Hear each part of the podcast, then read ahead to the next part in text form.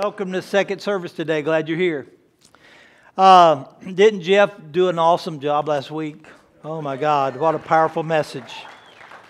Today I'm going to be speaking about the parable, the um, tale of two fathers. And you think, well, the story really is about the tale of two sons. And uh, in a way, you'd be right. There's the, the, you got the prodigal son, you got the young son, and the older son, the older son. I want to go to the scriptures here. These parables you've heard the last couple of weeks the lost sheep, the lost coin, and the lost, uh, the prodigal son all these, this story was meant to be told all together. It was one long parable with three sections. I'm going to share the last part today, the parable of the lost son. And I'll be sharing what I'm reading from is Luke uh, 15 11. Jesus continued there was a man who had two sons. What has prompted these stories? What is uh, one Sabbath when Jesus uh, went to eat at the house of a prominent Pharisee, he was being carefully watched. There in front of him was a man suffering. Uh, I backed up too far. The, the, now, the tax collectors and the sinners were all gathered around to hear Jesus. This is in chapter 15. But the Pharisees and the teachers of the law muttered, This man welcomes sinners to eat with them. Jeff talked about the Pharisees were now in a process, the religious people were backing off, the sinners were moving in. Uh, Jesus was sharing something about the Father God that was causing sinners to gather. At the same time, it was repelling the religious people away. So it brings us, I'll go back to the lost son. Jesus continued, verse 11. There was a man who had two sons. The younger one said to the, his father, Father, give me, I want you to remember that, give me my share of the estate. So he divided, not his inheritance, his share of the estate, the land. So he divided his property between them. Not long after that, the younger man got together all that he had and set off to a distant country there squandered his wealth in wild living. After he had spent everything there was, a, a, a, severe famine in the whole country, and he began to be in need. So he went and hired himself out to a citizen of that country who went, uh, who sent him into the fields to feed pigs. He longed to be filled his stomach with the pods that the pigs were eating, but no one gave him anything. When he came to his senses, he said, How many of my father's hired servants have food to spare? And here I am starving to death. I will set out to go and go back to the Father and say to him, Father, I have sinned against heaven and earth. I am no longer worthy to be called your son. Make me like one of your hired servants. So he got up and went back. He started off with asking that it be given. He said, Give me now he says, Make me. He was a little better off, but he still didn't understand. You've basically got one son in the story saying, Give me, and the other one saying, Make me. Uh, but while, while he was still a long way off, his father saw him and was filled with compassion. I'm going to stop right there. This story is one of those stories you've heard a bunch, a bunch of times, I'm sure. Uh, I come across an article uh, later this week, and I, I, wanted to share it with you. The, the, te- the reason I call it the Tale of Two Fathers, there, there came to be a, a period of time where people lost their vision, their understanding of who the Father was. They didn't understand who the Father was. And a lot of times Jesus would say, Your Father is the devil. Your father, the devil. Your father is the father of lies. You, there's no truth in you like your father, the devil. So we see this dividing line that had come up. There was, there was a, a, a father that even some religious leaders were pushing. That was a brutal father. That was a mean father, which was a hateful father. Uh, he was like, you know, uh, a lot of people go, Well, I tell you what, the reason that happened to them because they disobeyed God. I had a friend of mine, I don't think he meant anything bad by it, but he said, Isn't amazing how America started praying and that hurricane just went right away from America? What do you think anybody was praying in the Bahamas? So God hates the Bahamas, but he loves America. An earthquake happens, if it happens in California, that's what those California people get from disobeying God like that. And so, if we're not careful, we preach this hateful father, this ugly father, this mean father.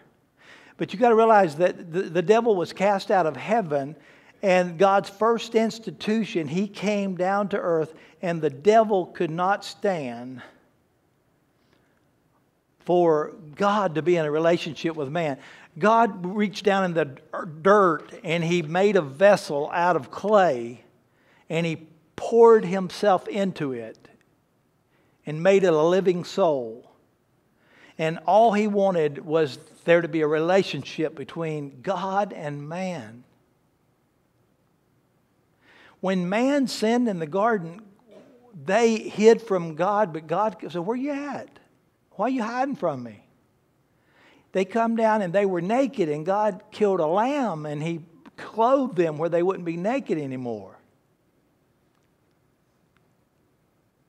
If, if you've been sold a message that God's a hateful old father, you, you've got the wrong concept of, of God.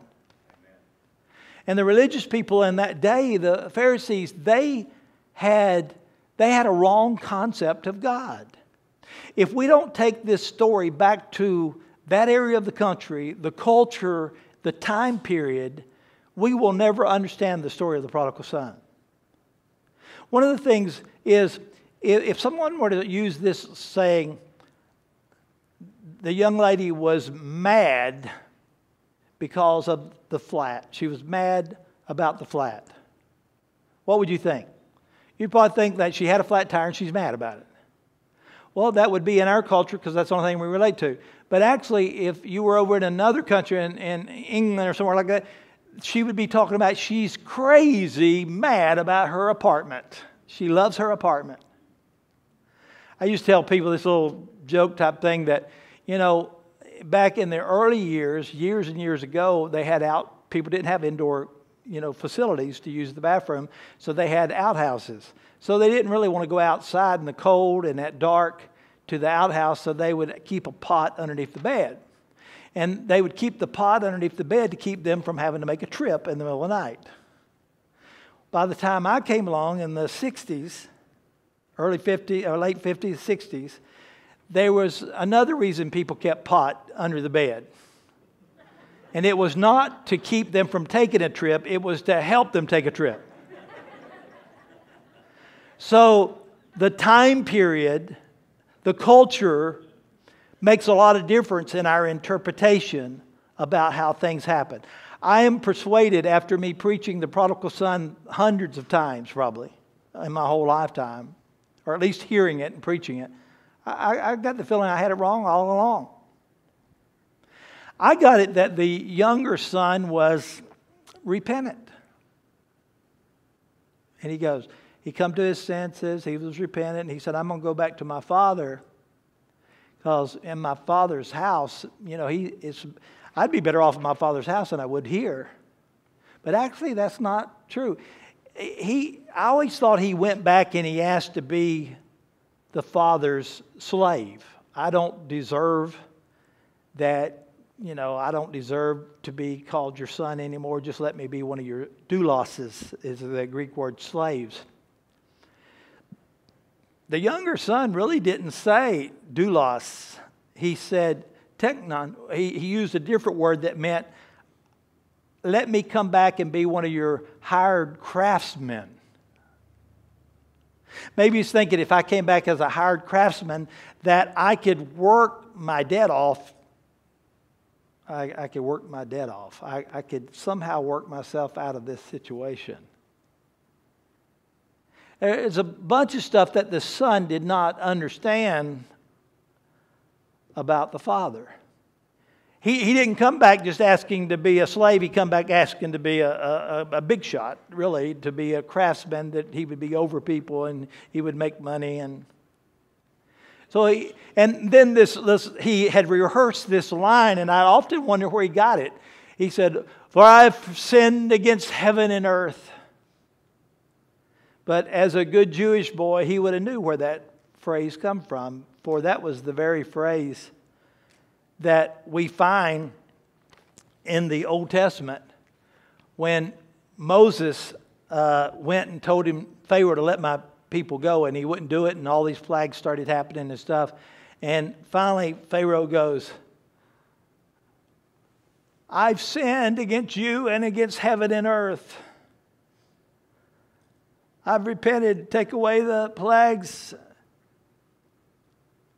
But we realize that he didn't really repent. It's just a big, you know, it's easy to talk the talk, it's not to walk the walk. He didn't really repent at all.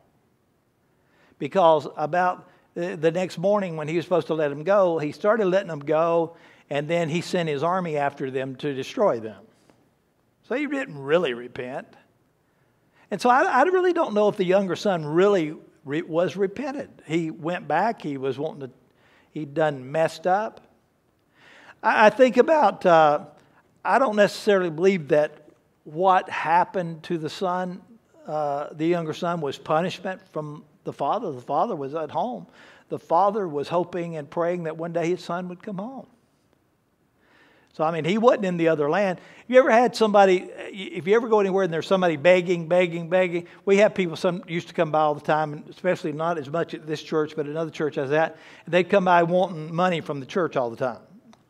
And uh, so we were wanting, are, is this legit? Are they really in a bad shape? Or, or are they just wanting a handout? Or they just want us to help pay for their next drug, you know? And so we'd say, well, if you'll come in there and vacuum the, you know, vacuum the church, we'll give you some money. Or if you'll go clean up the parking lot.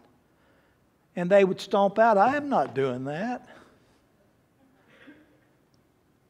You ever thought that maybe the, the younger son, he was dealing with a, uh, he was off with the Gentiles, and they're going, you know, this, this Jew boy is, uh, he's, you know, he's hanging on to me, sticking to me. So, how can I get rid of this Jewish boy? I'll give him the worst job I can possibly think of. He knew that he was not supposed to be around pigs.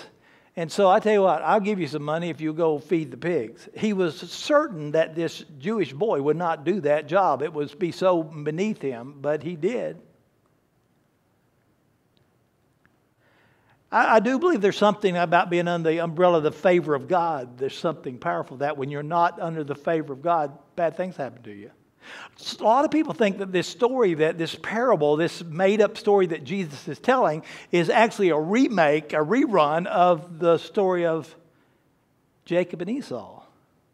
See, there's a lot of stories about two sons in the Bible. There's Adam and Eve, you know, they were put in this beautiful garden, and then they sinned, and, and then the, they, they were made originally in the image of God, the Father and they were in his image, and then they failed.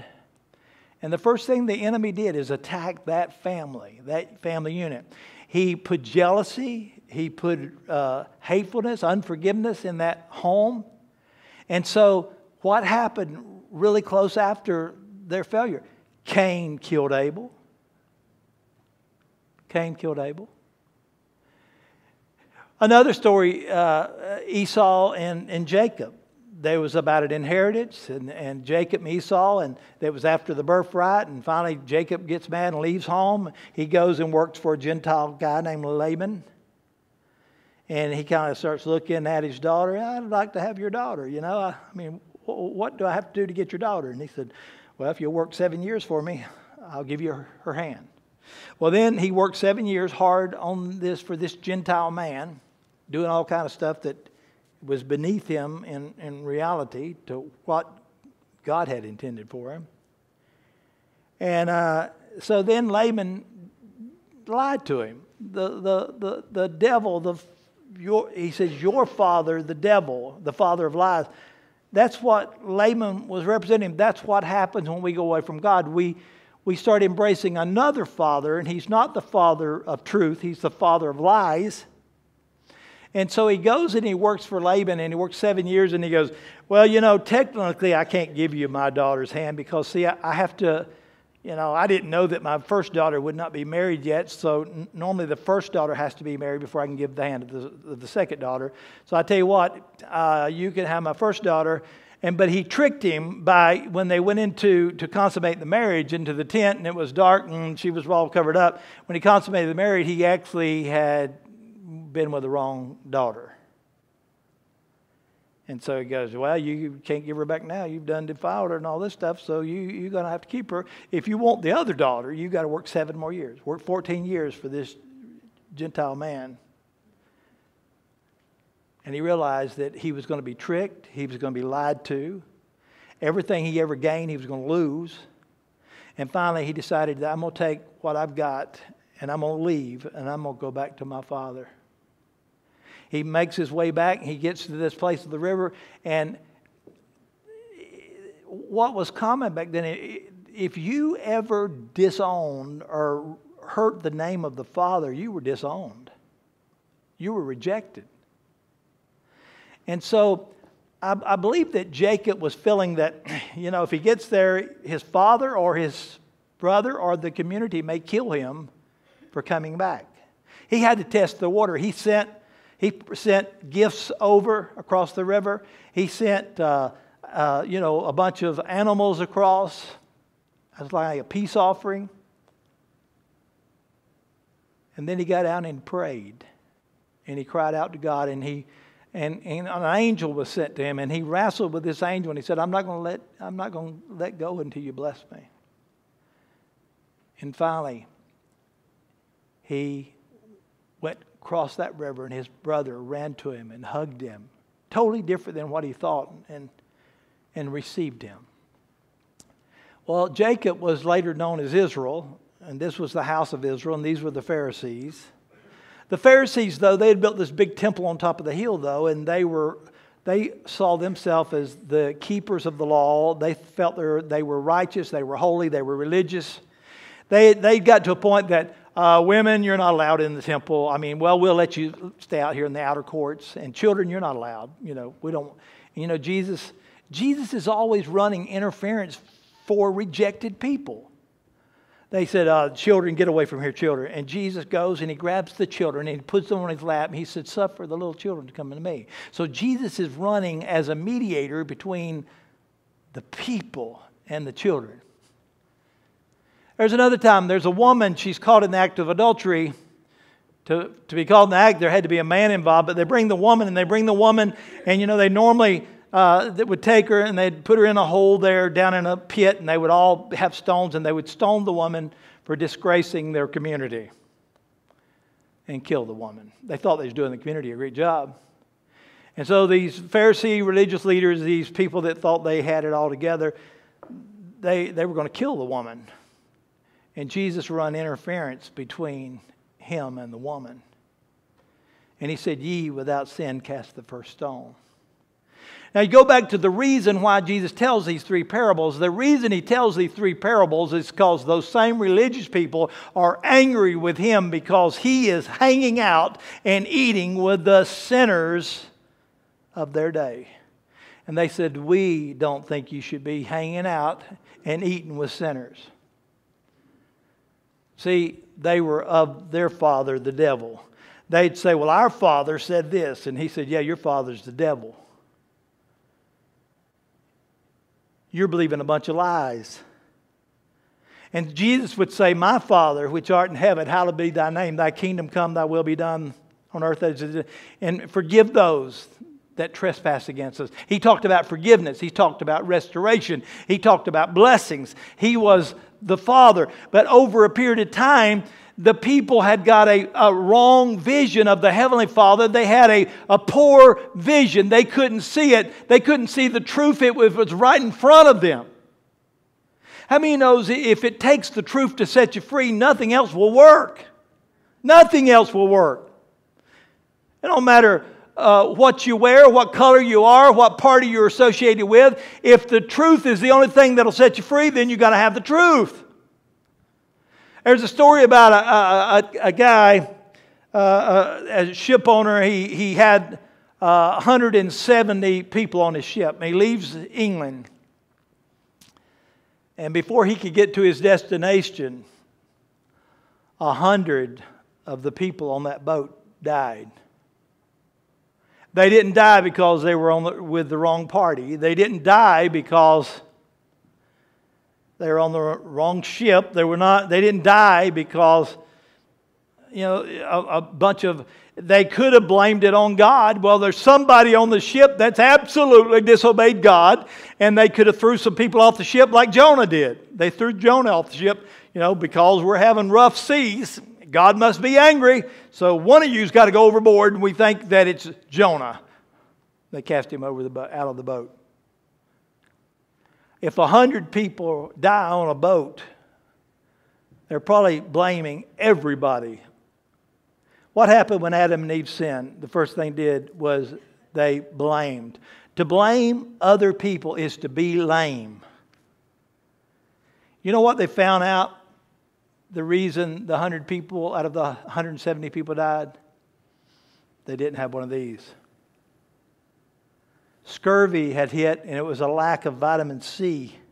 If they had had some oranges and limes and lemons and they were to take in that vitamin C, they could have lived. It was simple as that. It was that simple. That was the truth right there. All they had to do, they had a, uh, insufficiency of this one vitamin, vitamin C. You know what? We can make all kind of excuses. We can come up with all kind of theories, but the reason the world is going to hell in a handbasket is because we've got a lack of truth. The Bible said in the last days that they would not endure sound doctrine. They would not believe the truth. They would believe a lie and be damned. They, they, they will not understand. They won't have the right picture of God. And today, most people, anything that bad happens, it's because God is mad. I want to ask you something is God mad or is God glad? I believe God is glad. I believe God is good all the time. I don't believe He's, he's ever, I don't believe He's angry with us. But you know, man has always wanted, God's always wanted a relationship. God called the people up the mountain, gave Moses, and, and God wanted to have a relationship with the people. And when God spoke from heaven, they all ran down off the mountain. They were afraid of God. Why? Because this false father had put these fears into the people that this good father was a bad father, and the bad father was appearing to be the good father. That sound familiar today at all? That the devil would come not as an angel of darkness, the devil would come as an angel of light. There's a lot of churches, there's a lot of people, there's a lot of good do gooders in this world that's doing the work of Satan, the devil. They're calling the truth a lie and they're calling a lie the truth. We have a lack of truth in this land.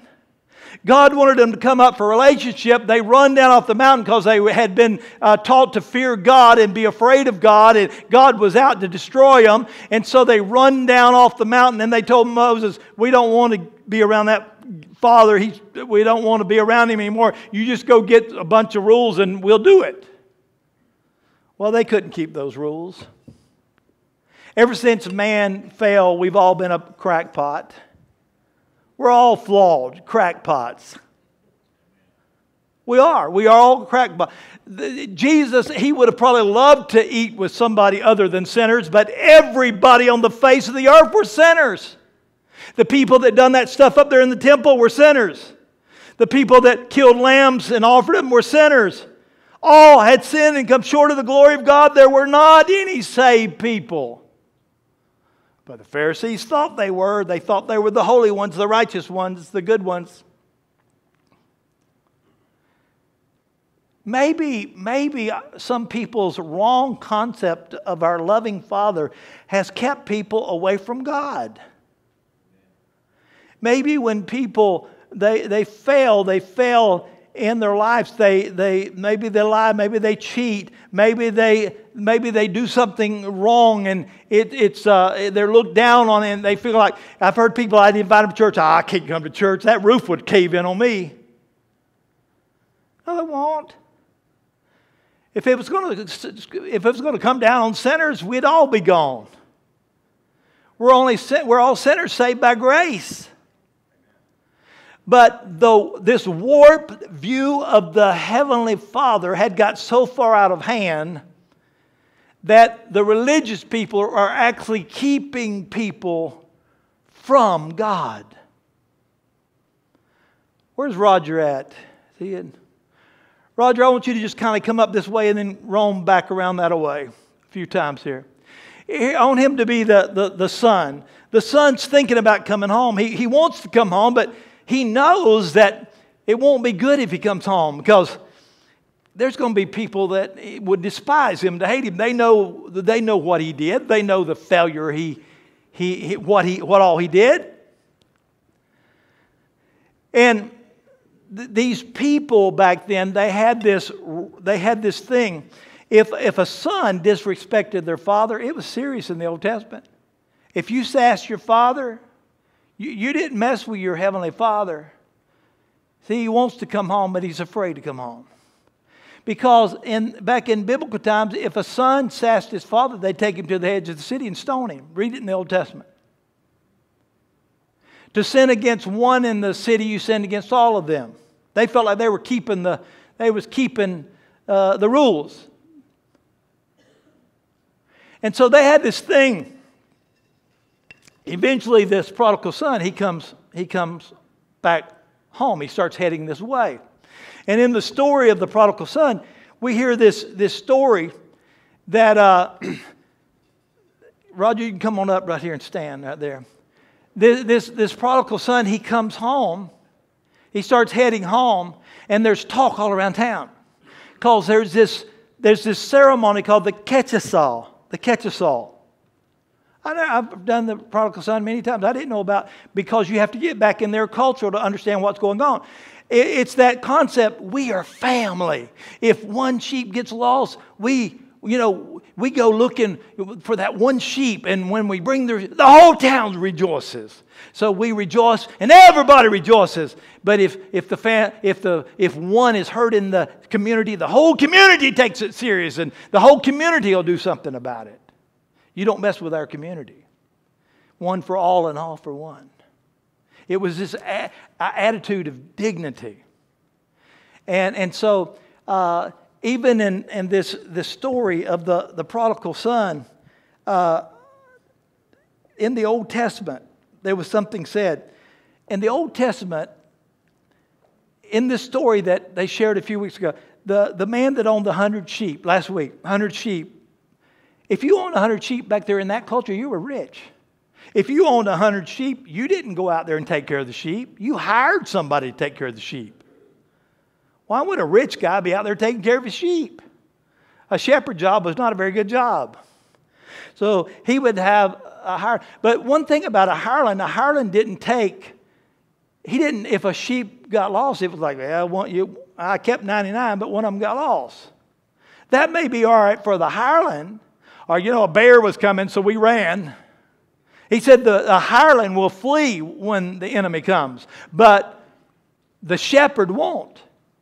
God knew that the shepherd, in Ezekiel 34, there was a passage upon which the Lord built the parable of having a field, the unworthy shepherd of Israel. He said, Thus saith the Lord God, Behold, I myself, I myself, the owner of the field, the owner of the sheep, the, the rich Father God, I myself, I will search for my sheep and I will seek them out as a shepherd seeking out his flock in the day that he is among his sheep that are scattered abroad. So I will seek out my sheep, and I will deliver them. I will bring them. I will feed them. I myself will be the shepherd of my sheep. It's remarkable that the story of the hundred sheep, the owner, not the hireling, the owner went out and looking for that one lost sheep. He found the sheep, he put it on his shoulder. When he came back, it didn't say he put the sheep back in the sheepfold, he took the sheep to his house. He took personal responsibility. The sheep that was astray is now in the owner's house. What did the sheep do to deserve that? Nothing. Why do we think that we have to do something? It's like the man that comes to Jesus. What must I do to inherit eternal life? You don't do anything. You, you, somebody's got to die, and when they die, they write a last will and testament. If you find your name in the testament, something's left to you. My friend, the New Testament, it's the last will and testament of God the Father, the good, good Father. He's left saying that we now have our merit, we have heaven. He's our good, good Father. He'll never leave us nor forsake us.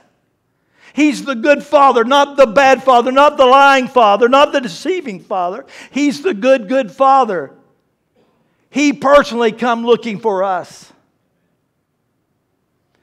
In, in, in the Aramaic language back then, it was common and they took out all the blame words. Instead of saying, I lost the coin, you would just say, the coin got lost. Instead of saying, like, you know, you say today, like if you didn't get up in time and you, you missed your bus ride, instead of saying, I missed the bus, you would say, oh, the bus left me. You always keep yourself clear. It may not be the truth, but that's the way you say it. But the good shepherd took full responsibility for the lost sheep. So you don't understand. God come to do something that you and I could never do, no matter how many religious organizations you join anyway. God's the only one that could go and save the sheep. He takes full responsibility for the sheep. He finds the wayward sheep. He brings the wayward sheep, puts him in his own house, not out in the field with the other sheep. Are we not getting the picture of a loving father? This father, he was crazy in love with us. This, this passage I read this week, I'm going to get to you, Roger. Hang in there.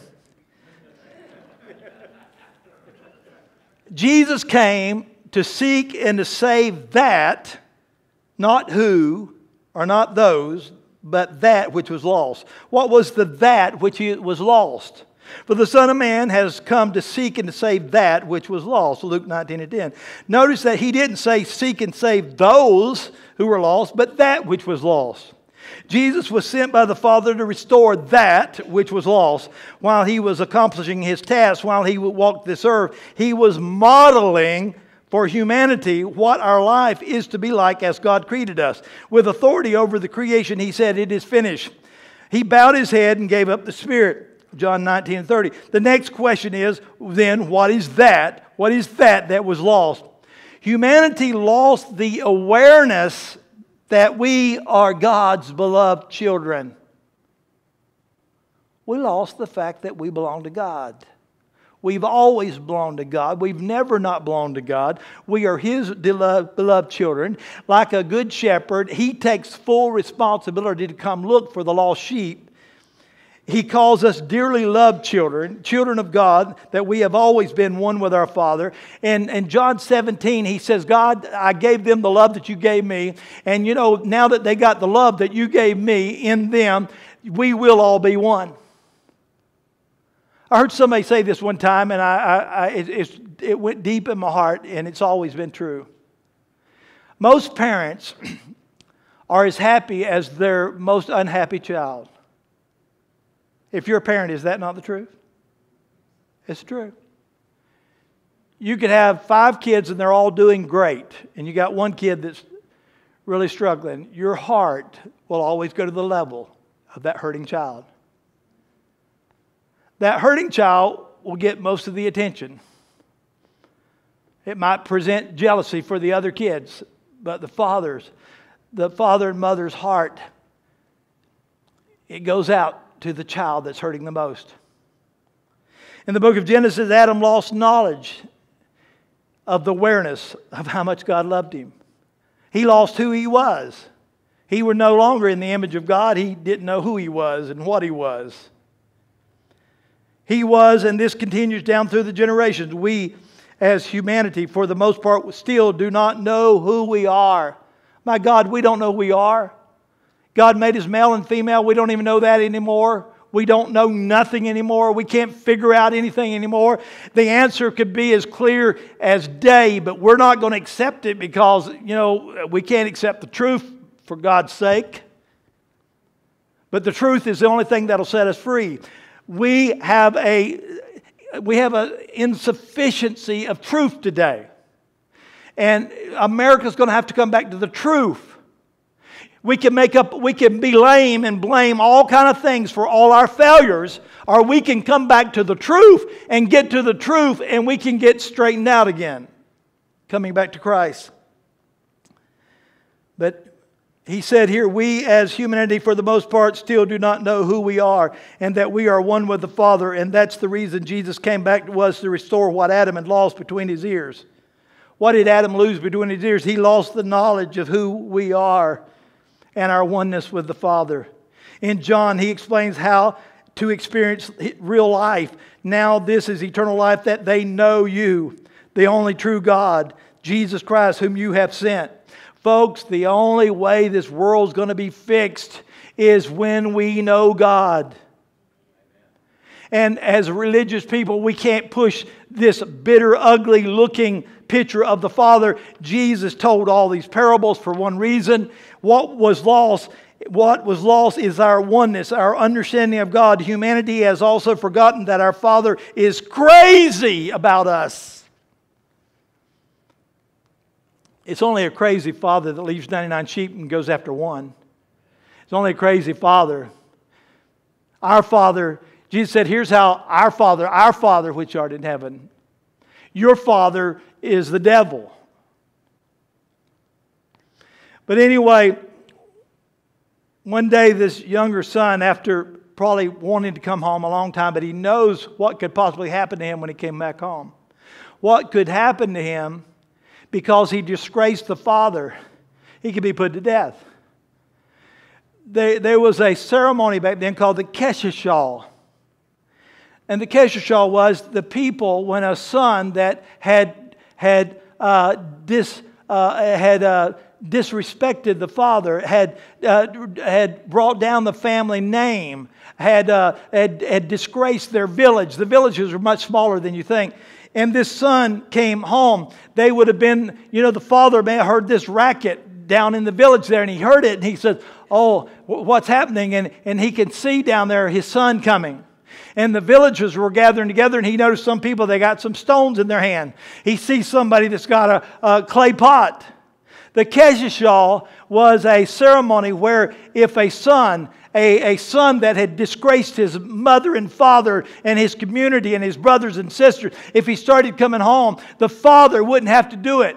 He wouldn't have to do it the, the town people, just like the whole town, rejoice when a sheep was found and comes home. Now the whole town is mad because a son that disowned his father, disgraced his family, disgraced his community. This community wasn't good enough for you, so you left and you squandered it and you've been out there living with the Gentiles. He comes home. They would take, and since we were represented as a pot, uh, a clay pot, we were formed by the potter, and uh, we don't tell the potter what to do, but we're formed by the potter we may be crackpot, but somebody would go and say, Don't you come back to this village. Don't you, your dad don't want you. Your dad don't want you. And they would take and they would throw the pot down. And they would break the pot. And they would say, You are disowned. This is a broken relationship that can never be stored. That was what was expected to be told in the story of the prodigal son. But instead, Jesus tells a different story. He tells about a father that's looking down upon the villagers coming to kill possibly their son or at least disgrace him, call him names, spit on him, throw stones at him. The father gathers up his garments, and it was a disrespectful thing for a father to run. And he ran as fast as he could, and he ran and he stood between his son and those that would stone him, those that would throw the pot down saying your broken relationship you're no longer wanted here. And the father grabbed his son and hugged his son and said, You're my son that was lost. You're back home. It was so disgraceful for the father to treat this disrespectful son that way. It was a shame. The town was embarrassed at the father's actions. They were ashamed for the father. Father said, Come on, son, it's going to be all right. I'm taking you back home. We're going to have a party. My son that was lost is now found. The son had not really repented. He quoted an Old Testament passage, oh, I've sinned heaven and earth. He hadn't really repented. But the Bible says the goodness of God leads to repentance. This, this son, when he saw that in spite of everything he'd done to disgrace the father's name, his father, he could not shake the father's love. He, the father still loved him. I, it, had to, it had to get to that son's heart. It had to break him.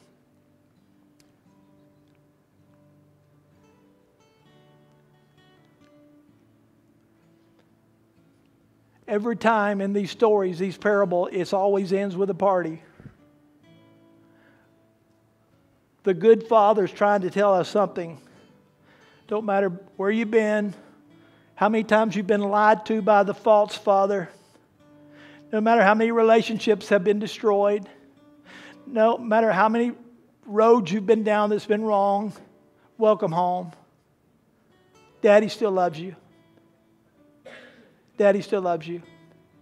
The father used the, the, the, the best term possible for the son, the dearest words. He called him his dear son. Roger, you can be seated if you like. I'd like for the worship team to come and get ready. They made pottery back in that day and that time. Anytime a pot was broken, there was a flaw in it. These pots would end up at the edge of the city. And they had this burning pit where everybody burned their garbage right outside the city. And you could see the smoke going up day and night because always in a town like that, somebody had garbage to burn. If you had leprosy, you weren't allowed in the city. If you did, you had to come in groups and you had to yell out in front of you, Get out of the way. I'm, I'm diseased. I'm sick. I'm awful when Jesus healed the leprosy, he actually touched the leprosy, which made, would have made him unclean, but when he touched him, he made them clean. They were not allowed in the city. There's stories written about the leopards would sit outside the city, probably looking at the lights, and they were not wanted in the city. And the leopards would take clay pots that had been broken and threw away, they would take the clay and they would scrub their sores. They looked for these clays to help scrub their sores. That gathering place of the broken vessels, the unwanted, the despised, it's where they killed people at on crosses. One day, the most despised man in town, the worst of the worst, Barabbas, he was set to be on the middle cross because he had the most he had the most things against him. He had sinned and done the worst of all. They said, Well, the only recourse you've got, you can set one of the prisoners free, and then you can have one of the other people sent, they said, Give us Barabbas and put Jesus on the middle cross. Jesus hung on the middle cross, meaning that he was the worst of all the sinners that was being crucified that day. He was the worst of the worst. And I'm sure he hung right over a bro- bunch of broken pottery. He hung right over this pit that was burning with garbage. They normally would take the people off the cross and throw them in the pit for them to burn up. Somebody asked for Jesus' body, the reason he wasn't thrown in the pit. Jesus, once again, is standing in between the mob and he's dying for the broken. I'm telling you, no matter where you've been, what you did wrong, and I'm going to tell you something if your theology about God the Father looks any different than Jesus, you've got a false religion. If your religion don't include an all out love for sinners. You've got a false religion. If your religion keeps people that are broken from coming home, you've got a false religion. God is love. He's the good, good Father. I'm so glad after so many years of stinking religion that there's some people got it right. We sing one of the most favorite songs in America for a long time was Good, Good Father. I'm glad somebody's painting and showing the right picture of God finally. Let us stand. I know what you went through, what you're going through. There's nothing you've ever done that's too big for God's loving arms. Nothing. And if you're one of these, you're being hard on one of your children, give it up. Love them. Love them. They need your love more when they don't deserve it. One time I brought out that little red chair and I talked about we put kids in timeout. One mother said that she'd read the Bible one night and she she said she wasn't going to put her wasn't going to call it the timeout chair no more. She's going to call it the mercy seat. When her kid done something wrong, She's going to let the kid go, and she was going to sit in the timeout seat. I'm taking your, I'm taking your punishment for you. God got in the timeout seat, the mercy seat for you and I. If the church will get back to preaching love, we don't need to be preaching politics more than God. You go, why don't you get on politics a whole lot? Because there are some Democrats that need God, and there are some Republicans that need God.